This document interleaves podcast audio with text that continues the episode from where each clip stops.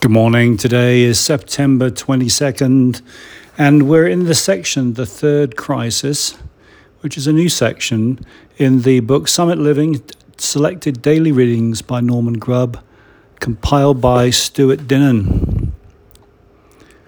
Woe to me if I do not preach the gospel. 1 Corinthians chapter 9 and verse 16. When we come consciously into the third level, the Spirit all the more consumes us with a desire to bring others to the liberation which is now ours, not only in the new birth, but in the fullness of the Spirit filled life, with Christ in us as us. We become a fiddle with one string. Christ is our main topic of conversation.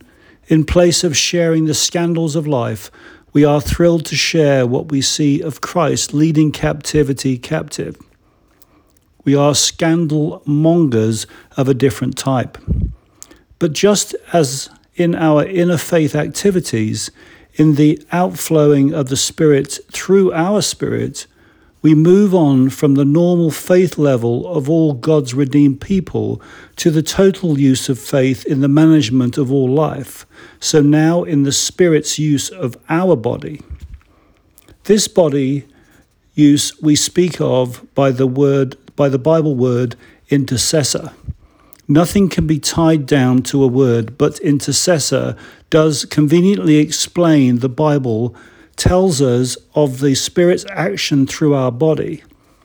It is really the Spirit making full use of His body's temples, precisely as He did of the human body temple of God's own Son, who, through the eternal Spirit, offered Himself without spot unto God.